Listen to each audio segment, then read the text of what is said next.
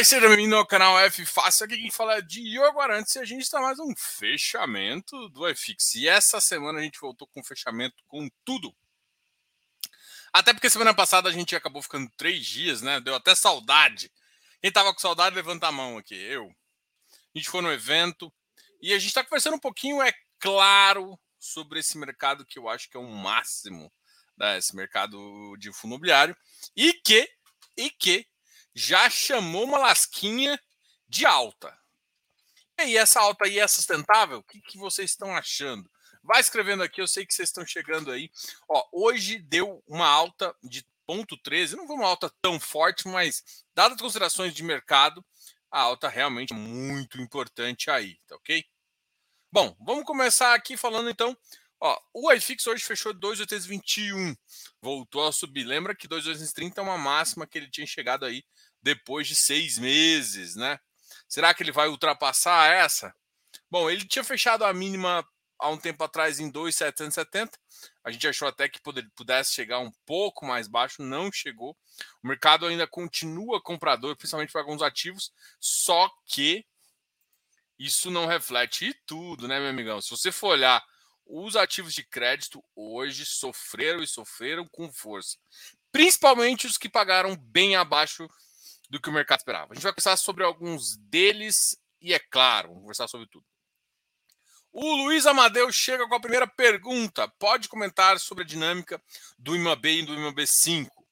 A questão de taxa de performance de algum. É uma meta fácil ou difícil atrelada a IPCA para bater? Cara, Uh, é porque alguns pagam yield de uma B e yield de uma B5. Bom, normalmente, se você for olhar o IMA B5 e uma B, eles batem o CDI de com força. Vamos usar essa frase aqui. Deixa eu puxar a Ambima aqui. Né? Ambima IMA, B 5. IMA B. Ver se a gente acha o gráfico aqui, porque na verdade o que importa são os gráficos. Eu consegui achar o resultado aqui. Aqui o gráfico. Vamos ver se eu consigo colocar os dois.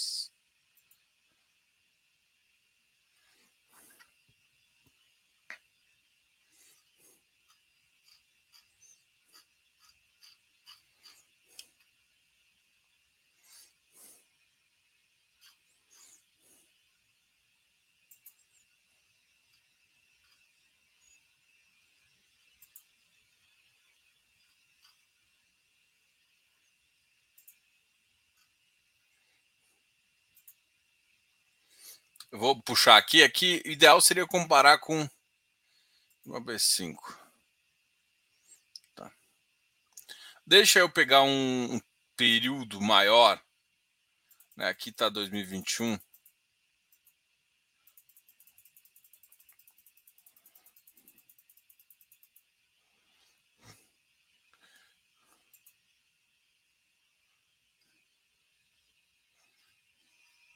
Vou compartilhar meu gráfico aqui, mas é ideal só para mostrar um pouco do, do, desse estudo aqui, tá? Para vocês entenderem. Ah, cadê você? Cadê você? Vou compartilhar aqui. Espera aí.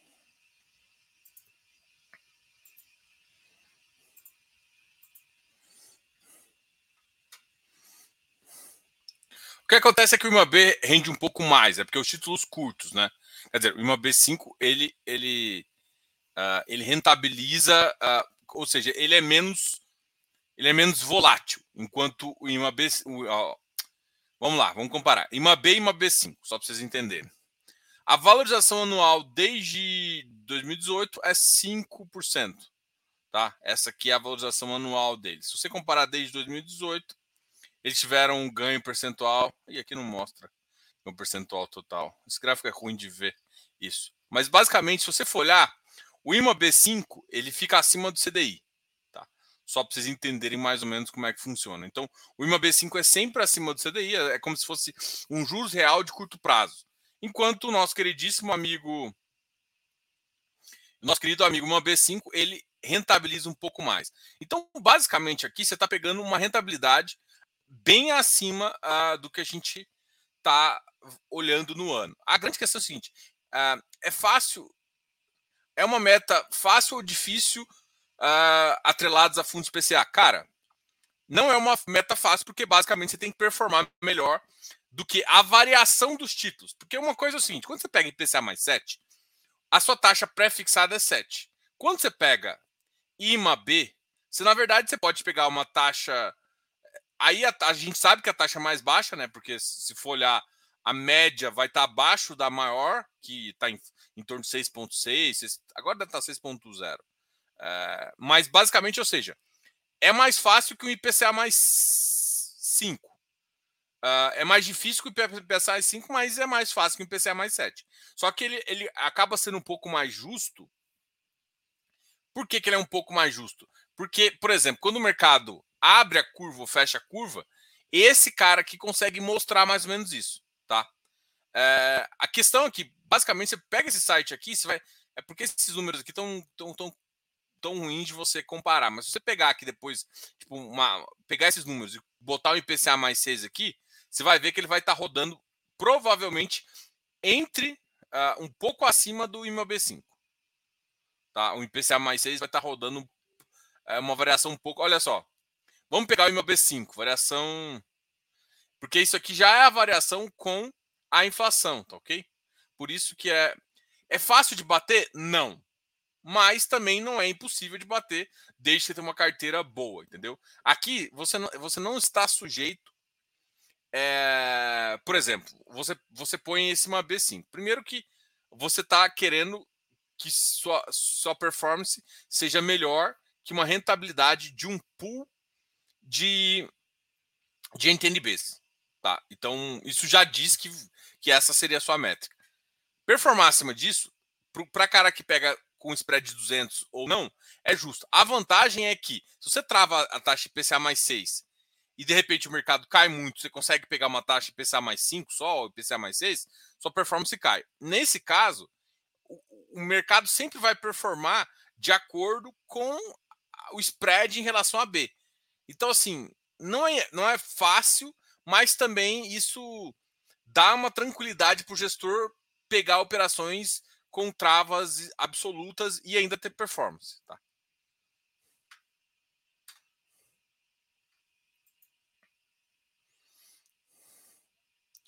Felipe Mota, boa noite. Vou voltar aqui com vocês. Gustavo Faria, Leandro, fiz os papers, boa. Como, como, como meço o sucesso de um IPO como esse do Snag? Negociou 10 milhões, mas fechou quase 0 a 0. Cara, é... não tem como você medir exatamente o IPO do fato. Porque assim, medir IPO, dizer que o sucesso do IPO é uma alta, não, você não consegue comprar. Eu acho que o sucesso, se você fosse avaliar, seria um número de negociação. Por exemplo, você tinha uma base que não era pulverizada e no primeiro dia você conseguiu pulverizar bastante. Então, assim, é, se negociou 10 milhões, significa que pode ter pulverizado a base bastante. Então, isso, para mim, em, em, certos pontos, é um sucesso. Assim, vamos lá. É, o que, que eu quero te dizer com isso? Pô, você tinha uma base restrita. Você negociou 10 milhões. 10 milhões, para o tamanho do fundo, é bem considerável. Então, se você conseguir pulverizar a sua base, para mim você, chega, você atingiu o sucesso. Tá? É, básica, pelo menos assim. Eu acho que muita gente acha que sucesso é. No IPO de ação, você pode falar que um, um sucesso é continuar tendo comprador. Isso pode falar. Para um fundo imobiliário, não. Quer dizer, vai depender. Porque se o mercado está sendo justo, se ele comprou o mercado no preço justo, ele não vai pegar nem ágio nem deságio, ele vai ficar no preço. Se o mercado acha que ele comprou muito bem, aí ele vai pagar ágio. Né? E tem que lembrar que um fiagro, na verdade, é um FII de papel, só que esse papel, esse título, é um CRA. Então significa que ele está comprando bons CRAs.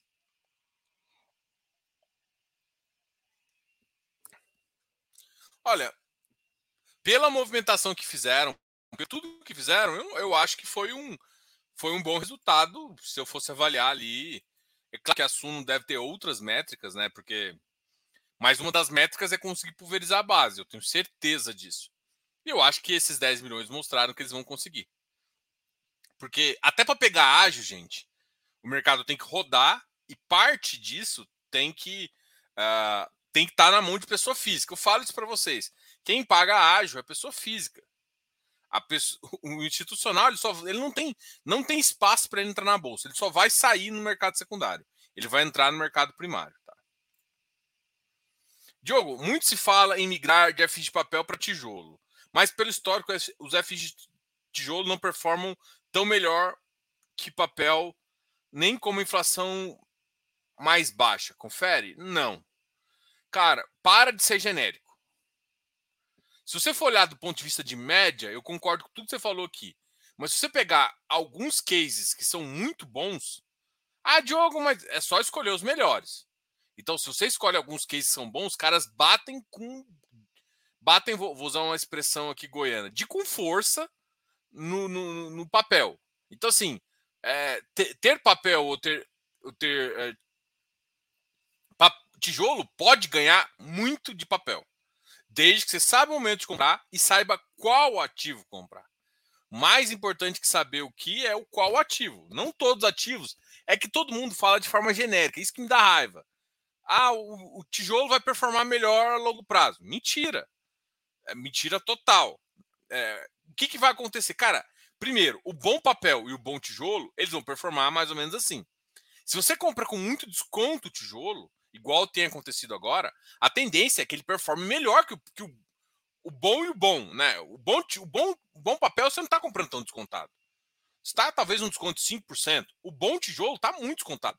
Então, é mais fácil, do ponto de vista como teve um deságio maior, ganhar mais dinheiro quando fizer isso. Diogo, é o momento de fazer isso? O que eu estou vendo é o seguinte: a taxa deu uma acomodada. Acomodada, sim, é uma acomodada grande na última semana. O mercado botou as taxas lá embaixo, assim. Eu acho que é uh, uma precipitação, né? Uma precipitação do que, do, do que vai vir pelos próximos três meses. Mas, assim, quem sou eu para indicar? A gente avalia isso. Gente, e eu falo uma coisa. Hoje estava me perguntando isso lá no Close Friends e eu dei um exemplo muito simples. Para de querer perder. Vamos supor, tem ativos aí que vão pegar uma pernada de 60%. Pernada boa, 60%. Você precisa pegar 60%? Se pegar 50%, não vai ser bom? 50% é bom também. O que eu quero te dizer com isso? Para de querer acertar a, o, o, o cu da, da, da, mosca. Pelo amor de Deus, não precisa acertar. Acerta a porra da mosca. Não precisa acertar aqui, é o melhor. Você não precisa acertar. O que eu quero te falar com isso? Não adianta você tentar acertar é, um, momento exato que é. Por quê? Porque a economia é muito dinâmica. Você não vai acertar. Então, assuma o seguinte: você, é, você é topeira. Assume que você não sabe do mercado e que ninguém sabe. Qual que é o problema? Se o mercado virar, e ainda tem caso, olha o que está acontecendo com o exterior, vai vir mais uma guerra para ir. Você acha que se vier mais uma guerra, não estou falando que vai vir, mas se vier mais uma guerra, o que, que vai acontecer com a inflação? Vai subir ou vai continuar alta? A resposta vai continuar alta. Se a continuar alta, o que, que vai ser? O que, que vai acontecer com os ativos de, de, de tijolo?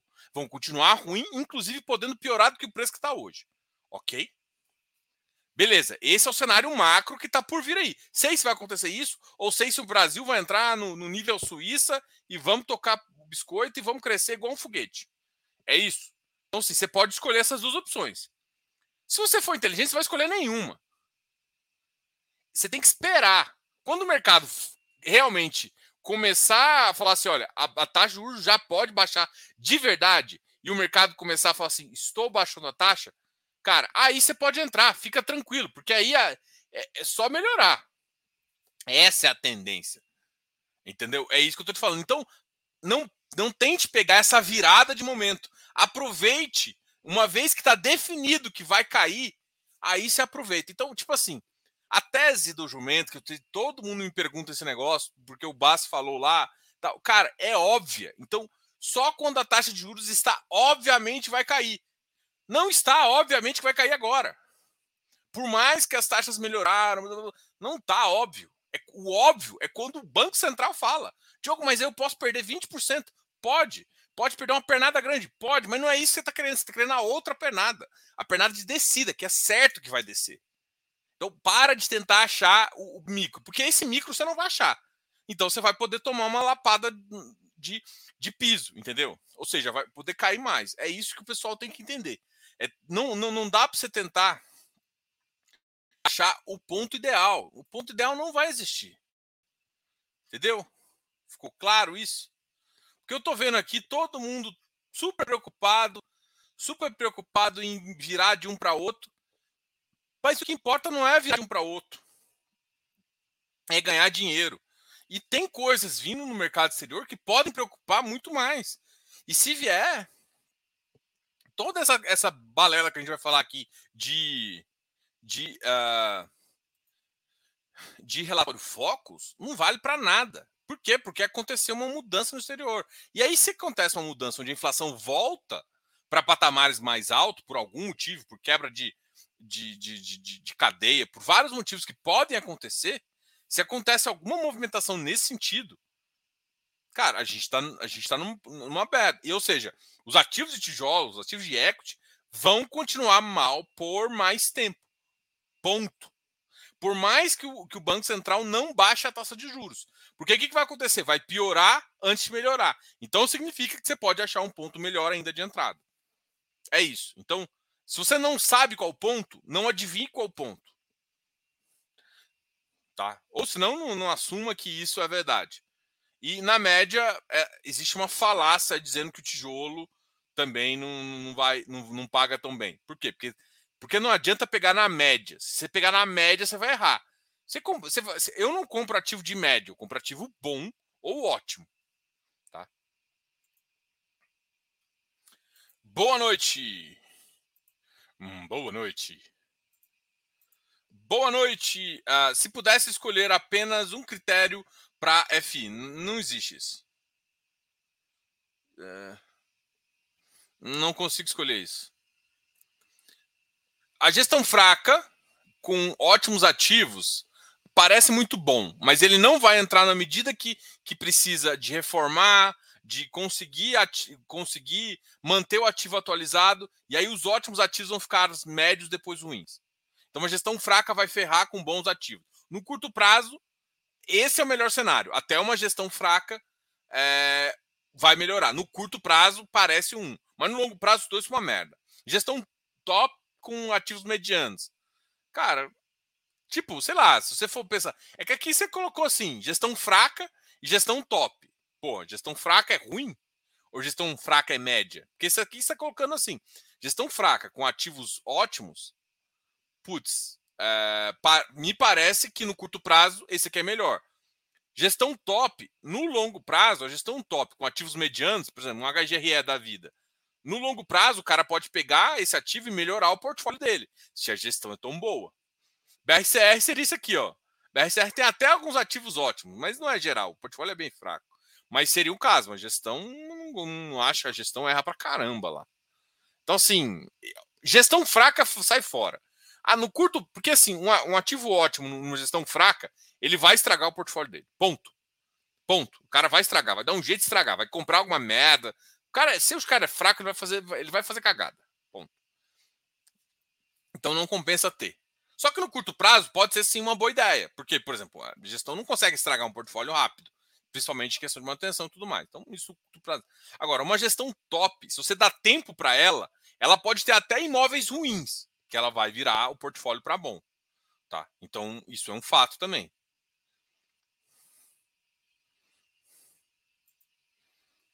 Mas é bem teórico, tá? Assim, é, por exemplo, o HGR é um caso clássico que eu acho assim, cara, tem ativos bem ruinzinho lá, bem fraco, mas eu acho que a, que a gestão já começou a vender, já começou a se mexer para melhorar o portfólio e tem e vai conseguir e tem conseguido, tá?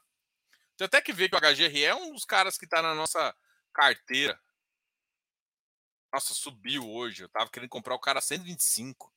Ô, oh, bosta. Para quem não viu a nossa carteira, para quem não sabe, a gente está participando do Fit Challenge. O Fit Challenge é você escolher, a gente, quatro pessoas estão competindo é, para ver quem tem a melhor carteira. E eu escolhi o HGRE, que hoje fechou em 127, assim que eu queria, óbvio. O RBRL, espero que tenha fechado em 85. 86. Puta. Mas olha, estão dando paulada nele direto e comprando até 90. Fiquem de olho nesse ativo. RBRL. Esses dois caras aqui. Agora, é, eu coloquei o aqui para comprar. Nossa, fechou em 99, foi bom. O fechamento não foi tão, tão bom. O para comprar é, CRI. Vigir, espero que também tenha sido 101. Ah, já começou a subir o bagaço. Na verdade, é para comprar ele 99. Então, assim, não tá tão ruim, mas pelo menos é CDI. Vigir e o AFHI. Vamos ver como é que a AFHI fechou hoje. 98,90. É, esse aqui são as minhas cinco opções. É. É. Assim, não é exatamente no preço que eu queria, mas também não fugiu muito uh, da vida, tá? Luiz Amadeu, boas opções. Valeu. Felipe Mota. Julie, olá, meu povo.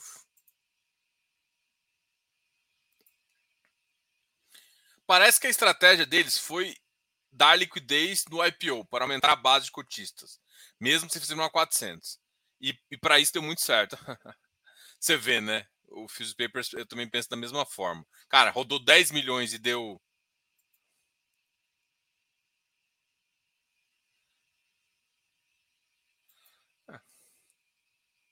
Cara, rodou a base, aumentou a base, o cara é bom pro cara.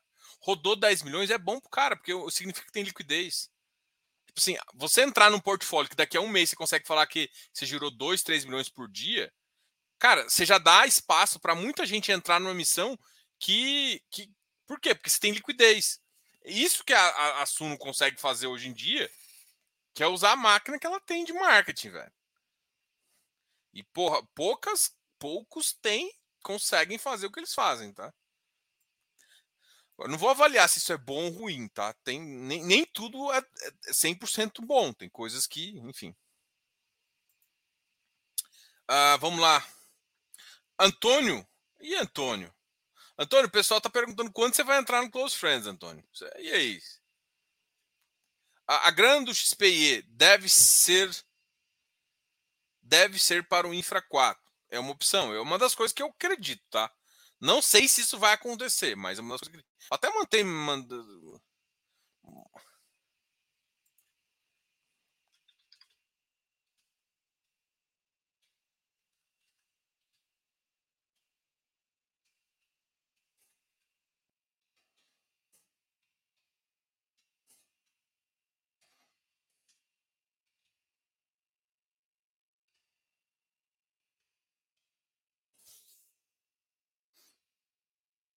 Vamos ver a outra pergunta.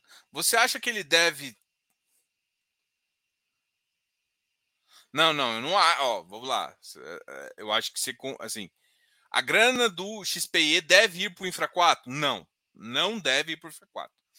A, o que eu acredito, e eu não sei se vai acontecer isso, é alguns dos ativos que estão no Infra 4 faz, fazem parte do que eu acho que é, é um portfólio atrativo para o XPIE.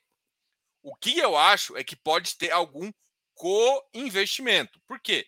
Porque ele pega um pocket do XPIE, que tem uma operação lá, e compra uma parcela de algum dos ativos que também vai para o XPIE 4. É isso que eu acho que é possível.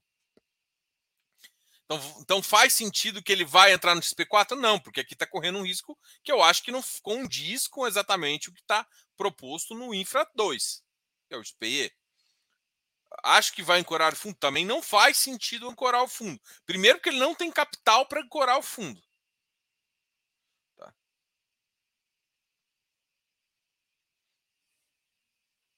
Olha, eu, eu acho assim, eu ancorar uma oferta no pro próprio fundo eu acho complicado.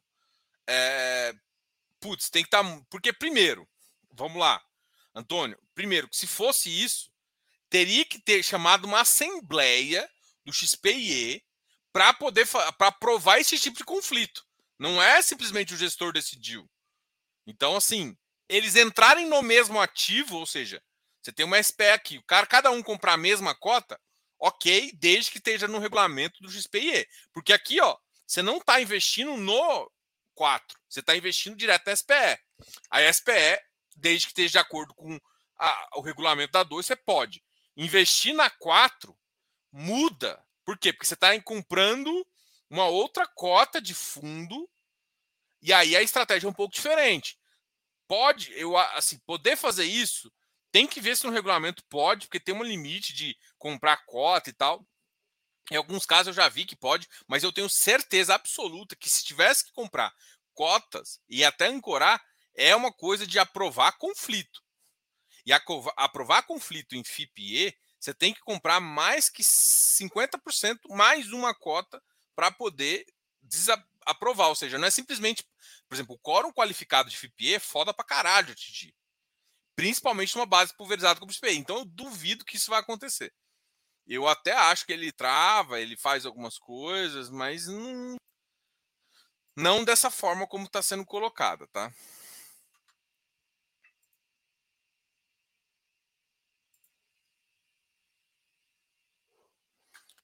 Leandro dizendo: Diogo, pensei que o Tord ia sofrer mais. Vamos aproveitar e puxar o Tord aqui? Hoje o Tordão, Tordinho, como é que o pessoal também começa de chamado, caiu 3,21%. A queda relativamente para um cara que não pagou. Sinceramente, eu acho que o cara, o Versalhes, o Versalhes, por exemplo, caiu 2,92% também caiu. O hectare caiu 2%. Então, assim, o cara que mais caiu foi o Tord, caiu 3,21. O Versalhes caiu 2,92 e o amigo hectare caiu 1,8.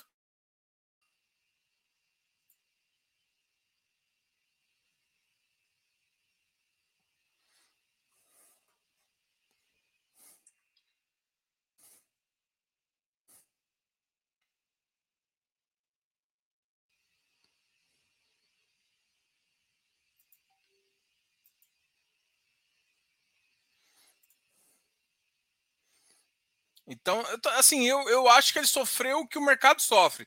3, 4% pela, pela, para isso. Eu acho que eles estão sofrendo mais todo lá por conta de ainda instabilidade e insegurança sobre as operações. Eu acho que ainda existe um pouco disso, e por isso que, por exemplo, se fosse um ativo normal, Canip, Canip naquela.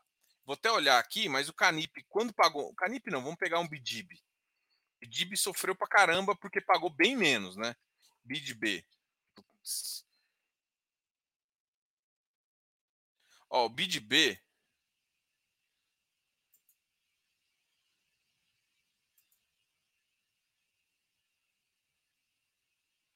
caiu 2,5%. Então, assim, eu estou querendo mostrar quando o mercado acha que vai pagar bem menos, a média é 2%, 2,5%, 3%. O mercado está rasgando para baixo disso, né? Então, assim, eu acho que caiu um pouquinho mais do que o normal. Mas também, assim, 2,5 para 3,2 não caiu tão mais, dadas as considerações que ele não pagou renda. O que acontece é o seguinte: muita gente compra o Tord naquele assim, naqueles caras de 10 reais. Ah, vou comprar aqui. E aí, quando um cara desses não paga, ele começa a sofrer. E o Versalhes também foi nessa onda, principalmente que tem uma taxa bem mais. Se eu não me engano, o Versalhes está com uma taxa de PCA mais 12. Só que assim, tem, ele tem uma parte de equity e tudo mais. Então, quando não paga está correndo risco, o mercado, as pessoas, principalmente aquele grupo que está comprando base 10, eu acho que só está sofrendo mais porque é base 10. Se fosse uma base, tipo, tipo se for olhar o Hectare, o Hectare sofreu menos dessas questões aí, mesmo pagando bem menos também que a expectativa. Né? É claro que o Tord pagou muito mais, mas assim, o Tord tem uma parte que é um grupo que entende o produto uma parte que não. Essa parte é o que trouxe a queda dele hoje. Mas, assim, eu acho que ele sofreu dentro das expectativas. Entre até 4%, entre 2% de queda a 4%, eu acho que está dentro do limite ali, normal, para uma expectativa abaixo. Como ele foi zero, então a expectativa dentro do 3,2%, dado que ele chegou aí no mercado, chegando a, num, num dado momento, pagar 8,33%. É, bom, vamos lá.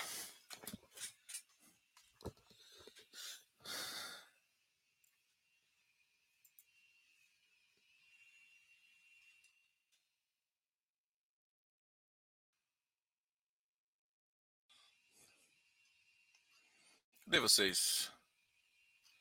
Babá, babá, Ford. Ah, se vier essa guerra, vamos virar pó. É uma possível também, tá? Mas pode não ser guerra exato, pode ser mais pode ser algumas outras coisas que podem gerar problema, tá? Até jumento é exatamente isso. Somente vira tijolo quando compor a baixada até que pode ser em 2023. Dependendo da conjuntura 24, 22 quase impossível. Sim. É isso que é o problema. O problema de todo mundo que é adivinhar o momento de virada.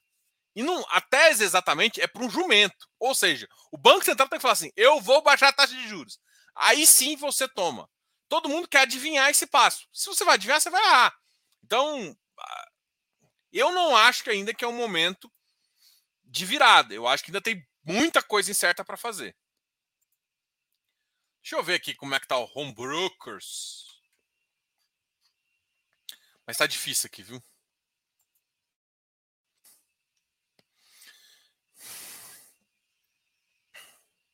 Vou continuar aqui porque o home broker. Ah, vou ver. Fiz, se fosse ah, um critério, escolheria a TIR e esqueceria o preço do mercado. É, aqui, ó. Essa é uma tese interessante. Só que o problema de escolher TIR ah, é que você pode ter que ficar com ele preso por mais tempo. Só isso. Então, só tem que ter uma assim. O, o que você tem que pensar é o seguinte: qual é a sua estratégia? Sua estratégia é de curto, médio e longo prazo. É muito, muito fácil de entender. Você tem problema em ficar com preço, de, por exemplo, você comprar um ativo e depois ele continuar caindo 10, 15%? Se a resposta for sim, você tem que olhar o que ele falou. Olha a TIR futura. Ponto. Se você quer achar o melhor momento, então você tem uma estratégia meio de médio e curto prazo, ainda não está no momento tão óbvio que uh, tijolo vai ser tão positivo assim. É, Para mim é isso, né? Olhar para TIR funciona? Funciona, desde que você olhe para o longo prazo. Ou entenda, o, assim, longo prazo que eu digo aqui, não precisa nem ser 10 anos. Você pode pensar aí em TIR de 3, 4 anos, onde vai estar mais óbvio a, a, primeira, a segunda onda que eu chamo que é essa primeira levada de juros, né? A primeira levada de juros, ela, ela, ela, ela diminui muito o risco do mercado, ela acentua a curva futura. Então, tem uma, umas coisas positivas que podem acontecer parte do que está acontecendo desse processo, desculpa, já aconteceu. Qual que é o problema disso? Se você for olhar no passado, isso acontece várias vezes. O mercado acha que vai, vai voar e de repente uf, abre de uma vez. É isso que você não pode. É isso que é o risco seu. É do mercado achar, igual tá achando, tá, vai voar daqui a três meses, acontece uma merda nesses próximos três, quatro meses e for. Mas assim, merda Cisne negro, e aí vamos, vamos puxar a Taleb aqui. Cara, cisne negro sempre pode acontecer, cara. Sua carteira tem que estar preparada com isso. É por isso, Diogo, Moá, nunca fico 100% para lá nem 100% para cá. Por quê? Porque, para mim, a minha proteção é, é, dívida. Enquanto isso, eu ganho dinheiro com, com tires, com TIR em, em projetos, em teses, em equity, aí vai infra, aí vai eh, tijolo, eu sou assim, por isso que eu não fico exatamente 100%. E, e por isso que também, de vez em quando a TIR tá boa, eu tomo. Mas pode cair lá para frente. Mas tá boa a TIR agora. É só eu ter paciência e carregar. Então, também tem um pouco do que ele falou aqui, ó. Se você acha que a TIR tá boa e a tese é, é sólida, cara, você pode ir tomando também.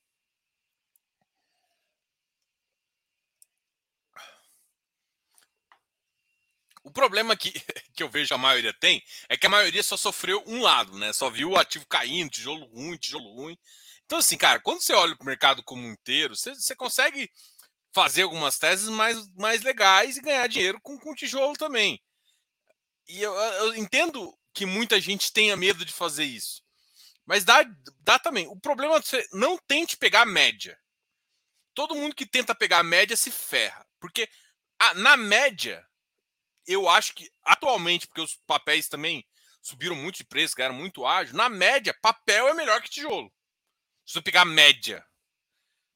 Principalmente porque a média vai estar tá muito vai estar tá com muito peso nos últimos ativos de papel que destoaram bastante e ganharam bastante referência e, e, e valor. Agora, se você pegar na, e o tijolo, teve muito, muita porcaria que juntou e ficou lá. Agora, se você pegar os melhores daqui com os melhores daqui, são mais ou menos para dentro do que a gente pensa.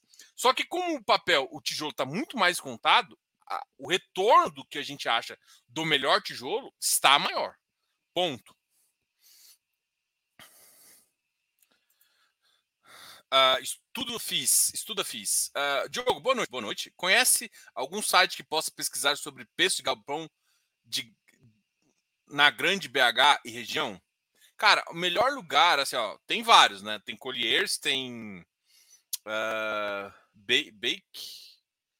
Acho que esqueci o nome dos caras. Alguém lembra? São dois nomes lá. Caramba, esqueci o nome dos caras. Eu já, inclusive tem um. Se você for olhar no FIFácio, tem um. É, eles, eles soltam relatórios de lajes, principalmente em São Paulo e, e, e, e, Rio de Janeiro, e de galpão, eu acho que eles soltam do Brasil todo, tá? É, além disso, além desses dois caras, uh, tem o, o, a galera da Buildings, né? Até, até tem o tem a galera da Buildings, né? Tem, tem esse joguinho aqui que também faz um pouco de pesquisa. Eles soltam também um, um geral e tudo mais. Acho que esses dois aí são os melhores, assim, para você ver como é que tá preço. Só que assim, os caras botam genérico, né? Então, ou, ou, por São Paulo, ou por. Não sei se vai, vai assim, na grande BH. Porque tem duas coisas. Para ter um nível de detalhe que talvez você queira, você vai ter que assinar um pacote lá. Quem sabe é só os gestores, porque aí o cara sabe que quer saber preço, aí o cara faz de pesquisa. De forma geral, alguns dos relatórios que a gente vê em Colliers, em, em, na Buildings, e tem mais uma, cara, que eu acho que é uma das maiores. É, é, tem dois nomes lá. Eu esqueci o nome dos caras. Eu vou olhar agora. Oh, agora fiquei curioso. Putz, esqueci, esqueci o nome dos caras.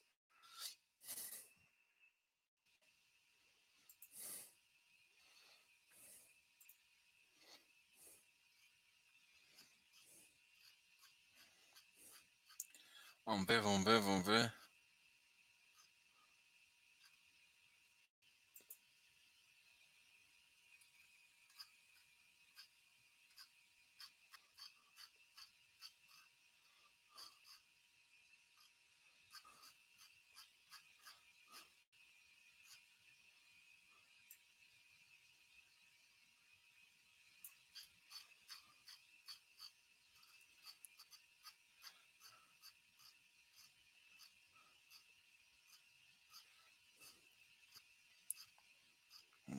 Ver.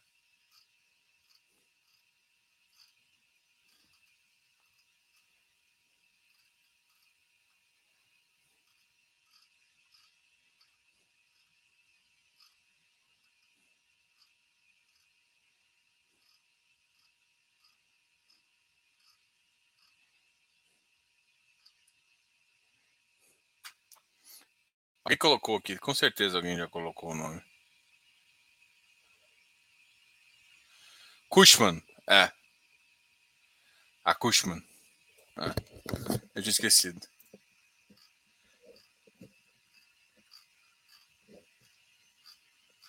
A senhora que me dá um branco aqui, puta que pariu. Bom, vamos continuar aqui. Uh... Pá, pá, pá, pá, pá, pá. Diogo, pensei que o Todd cairia 10% e não aconteceu isso. Por quê? tá de sacanagem, velho? Sei lá por que, que não caiu, ué. Porque o vendedor não quis vender. Tipo assim, cara, eu acho que o Todd caiu pra caralho. 4% não é. 3,21 não é uma quedinha tão, tão, tão singular assim. Agora, por que, que não caiu 10? É, pode continuar caindo também, sabe? O mercado pode levar ele para baixo. Não significa que o ativo. É, porque assim, gente, é um ativo de desenvolvimento. Primeira coisa, ativo de desenvolvimento pode acontecer isso. É, pode ser, assim, muita gente vai estar tá esperando, principalmente porque o que aconteceu? O ativo falou assim: eu recebi caixa. Então tá muita gente, ainda mais que ele pagou duas vezes a semana passada. Galera, muita gente eu acho que está esperando, até para dar uma manada de 10% assim, eu acho que o mercado esperaria o que eu chamo de o relatório para tomar uma decisão tão séria que é sair desse ativo. Então, acho que pode, isso pode ser um fator, tá?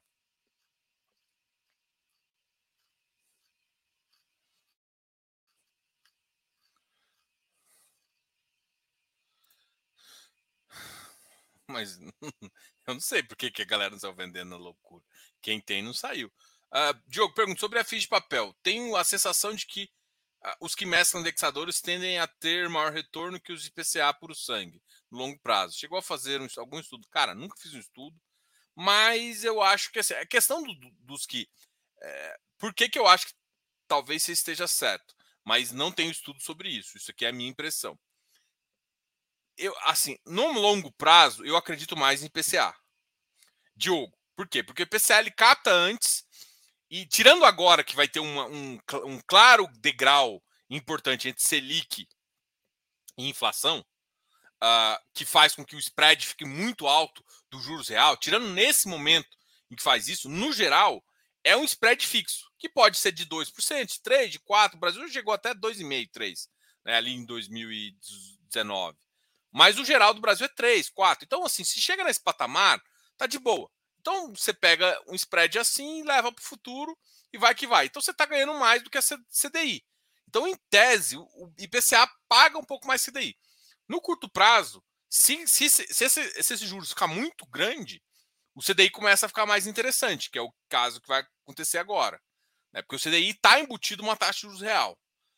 Qual que é a questão dos caras que fazem mescla? Os caras que fazem mescla, eles conseguem migrar, por exemplo, cara, viu que, por exemplo, o GPM começou a subir. Porra, o próximo é o IPCA. Aí o cara vai e turra de IPCA e diminui de CDI. Depois, passou a primeira onda de IPCA, que você sabe que o governo vai começar a levantar CDI, o que, que você faz?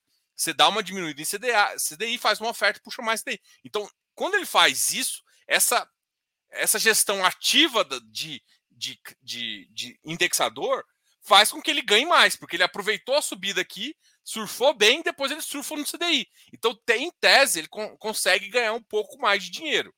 Mas o que eu vi é que muitos desses fizeram emissão demais.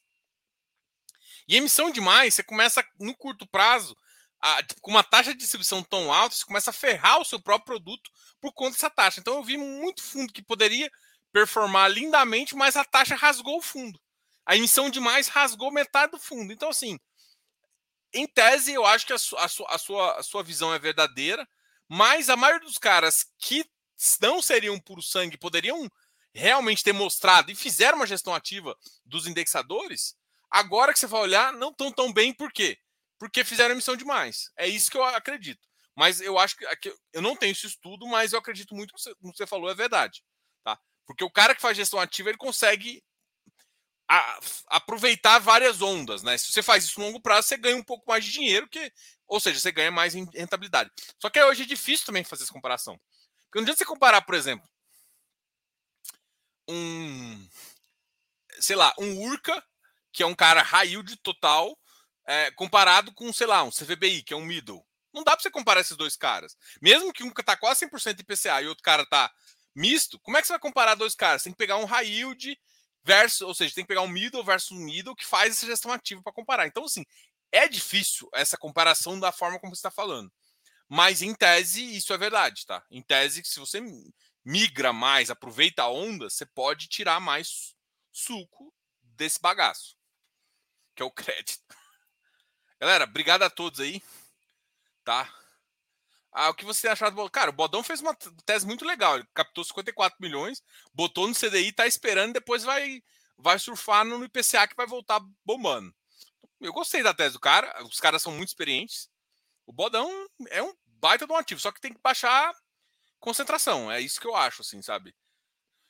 É um cara bom, mas está muito concentrado. Então tem que baixar a concentração, tem que entender algumas outras coisas.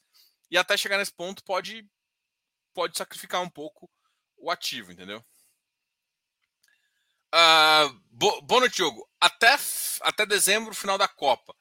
Quem pode cair mais? Neymar ou os FIs de papéis? Cara, sei lá, eu vou votar no Neymar aqui. Eu acho que o Neymar pode cair mais, velho.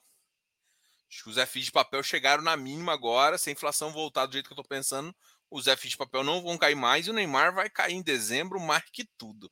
Aí caiu, aí caiu e vai tomar também. Não só, ele não vai só cair de, de moleza, mas eu acho que vão bater nele também pra caramba. E ele vai levar essa Copa. Eu sou assim, eu sou Brasil. Vamos ganhar essa porra dessa Copa aí. Como resenha de futebol, nota 10. Não entendi muito bem. Ah, foi, foi o comentário do Pitágoras. Mas não, a gente vai ganhar essa porra. Oh, desculpa, não pode falar isso. Deixa eu ver aqui. Diogo, boa noite. Qual seria o motivo de a maioria dos FIs de Quinéia ser para investidor qualificado? Cara, eles fizeram um regulamento há uns 10 anos atrás, que eram obrigados, e nunca e depois, como ficou muito pulverizado, eles nunca conseguiram um core suficiente mudar. E já tentaram, um, tentaram mudar uma vez, deram com as caras, e agora eu acho que com, com, como o processo é automatizado, eles conseguem. Só que eles não estão se esforçando para isso. Uma hora eles vão se esforçar. Tipo, eles fizeram muito Ctrl-C, Ctrl-V de, de, de, de, regulamento. Escutei do gestor lá, do gestor do pessoal lá. Fizeram Ctrl-C, Ctrl-V de regulamento, mas não tiveram qualificado. E agora tem um puta de um trabalho para mudar. E eles uma hora vão mudar. Na hora que eles quiserem, entendeu? Tipo assim, na hora que for interessante para eles mudarem, eles vão mudar por enquanto, como, como tipo, se você for tentar comprar pelo Itaú, cara, você pode ter 100 mil lá que você vai conseguir comprar. Então, assim, você vai se declarar que você tem um milhão e foda-se. Então, pelo Itaú é muito fácil comprar. Então, talvez para os outros corretores não seja. Então, não impede. O, o, ou seja, se tivesse atrapalhando a captação, eles teriam mudado. Como não está atrapalhando a captação, não vão mudar, entendeu? Então, sim, não é uma coisa que eu preocuparia muito agora. Diogo, o que você achou da estratégia do MGFF vender posição em BTLG para entrar no MGLG. Cara, eu não gosto não, cara. Eu assim, eu demorei a ter confiança no, no BTLG. Hoje eu tenho uma confiança relativamente importante, assim. Eu acho que o ativo tem performado bem, a gestão tem feito bons negócios e tal. Cara, eu não tenho confiança no MGLG. Então, eu trocar o ruim, ah, mas o ruim pode subir 300%, foda-se. Eu não troco uma coisa boa por uma coisa ruim. Isso, é, isso, é, isso é isso é, é, da minha índole. Não vou trocar uma coisa, uma merda por uma. Não vou trocar uma coisa ótima por uma merda, entendeu? Não, não dou conta. Não, não, não entra no meu, meu, meu crivo. Fiz, Diogão, está arrependido uh, de colocar Risaki ao invés de Vecri no challenge? Eu iria começar com uma baita margem de segurança para um retorno total. Na enquete, eu votei no Vecri. Cara, eu pensei em colocar o Vecri também, cara. É é que eu não quis entrar com base 10. Mas. É, arrependido ainda não, cara. Arrependido ainda não. Mas. Putz, eu acho que a FH. É porque eu queria ter mais CDI na carteira, até para provar como tese que eu acho que, que eh, isso funciona. Mas eu acho que o Vecri vai dar um bom retorno, sim. Ah, é porque o Rizaki subiu, cara. Talvez, talvez o Rizaki ainda mereça continuar. O Vigira que subiu muito, assim, sabe? Principalmente que ele tem performance, então não sei se parte do prêmio já tá no, no ágio dele, entendeu? Então tem. Claro que tem coisa. O problema todo é que é o seguinte: você não escolhe no momento. Porque o problema é que o Vecri ele chegou a bater 9,50. Então eu não sabia que 9,50. Se fosse 9,50, eu acho que a margem ficaria ruim. Mas olhando os preços de ontem e hoje, talvez o que eu tiraria não era nem o Rizakin, era o, o, o Vigir. O Vigir batendo 101 tá muito mais com cara de saída que com cara de entrada. Por quê? Porque a Valora, a Valora vai bater um valor lá, eles vão querer emitir. Sabe, todo mundo sabe daí, né? Então, não que o ativo seja ruim, mas tem performance, tem isso aqui, tem isso. E, e bater um nível vai fazer a missão. Entendeu? Uh... Galera, obrigado a todos. Já estou aqui às 50 horas, estou atrasado para uma reunião. Uh, a gente volta a conversar amanhã. Uh, eu estava conversando aqui com o Túlio e amanhã a gente vai. E amanhã a gente vai fazer a live do X-Speed, tá? Então a gente vai conversar com ele sobre o X-Speed. É engraçado porque amanhã também, se eu não me engano, vai ter. Vai ter uh, a apresentação do X-Speed também sobre, sobre a aquela apresentação trimestral deles. Mas beleza, a gente faz duas conversas, a gente vê o que o mercado está fazendo e eu estou encerrando aqui. Obrigado a todos. Até mais. Tchau, tchau. Fui. Beijunda para vocês. Eu achei errado a Morgan sendo construtora do MGG, investir no MGFF tá. Ah, eu... É. Cara, eu nem quero entrar nesse mérito, fiz paper. Eu não quero entrar no mérito do conflito que que é bizarro, porque os caras estão como. Você falou isso lá no, no, nosso encontro, né? É, eu não encontrei. esse, esse, ficou gay, né? Ficou no nosso encontro. É a gente fez o um encontro do Close Friends, tá? Então, só para passar inveja para vocês que não estão no Close Friends, a gente fez um encontro para fazer discutir. E eu, óbvio que o assunto foi só fundo imobiliário. E aí, nesse. Ele, a impressão, qual que, é, qual que é a reclamação do Fusion Papers, eu acho que ele tá certo. Porque o, o, a Mogno ainda ficou como consultora do ativo, é uma consultora gratuita. Mas mesmo assim, você está consultora, você está ainda ajudando o pessoal. Se você está ajudando, você tem informações lá que as pessoas não têm. Então, existe um conflito ali.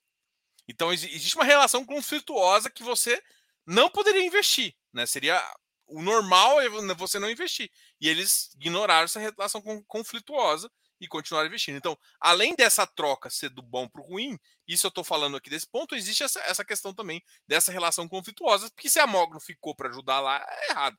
Né?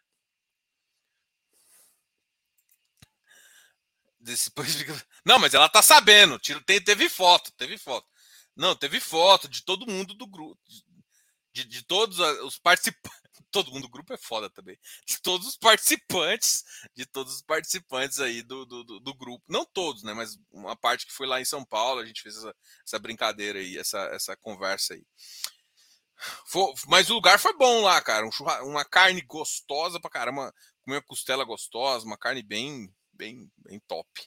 Bom lugar. Chama Rockefeller. Foi no Rockefeller. Foi bom, trem.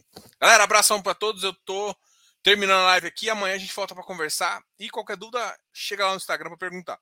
Aqui embaixo, aqui embaixo, nos comentários, deixa aqui que você está achando alguma coisa. Obrigado. Falou. Até a próxima. Ah, fala para mim o que vocês estão achando aí da carteira, o que vocês acharam do mercado aí também. A gente vai só subir, agora é tipo foguetinho, ou você, prevê que o mercado vai voltar ali para 2,750 de novo? Bora. Fala aí para mim. Beijão.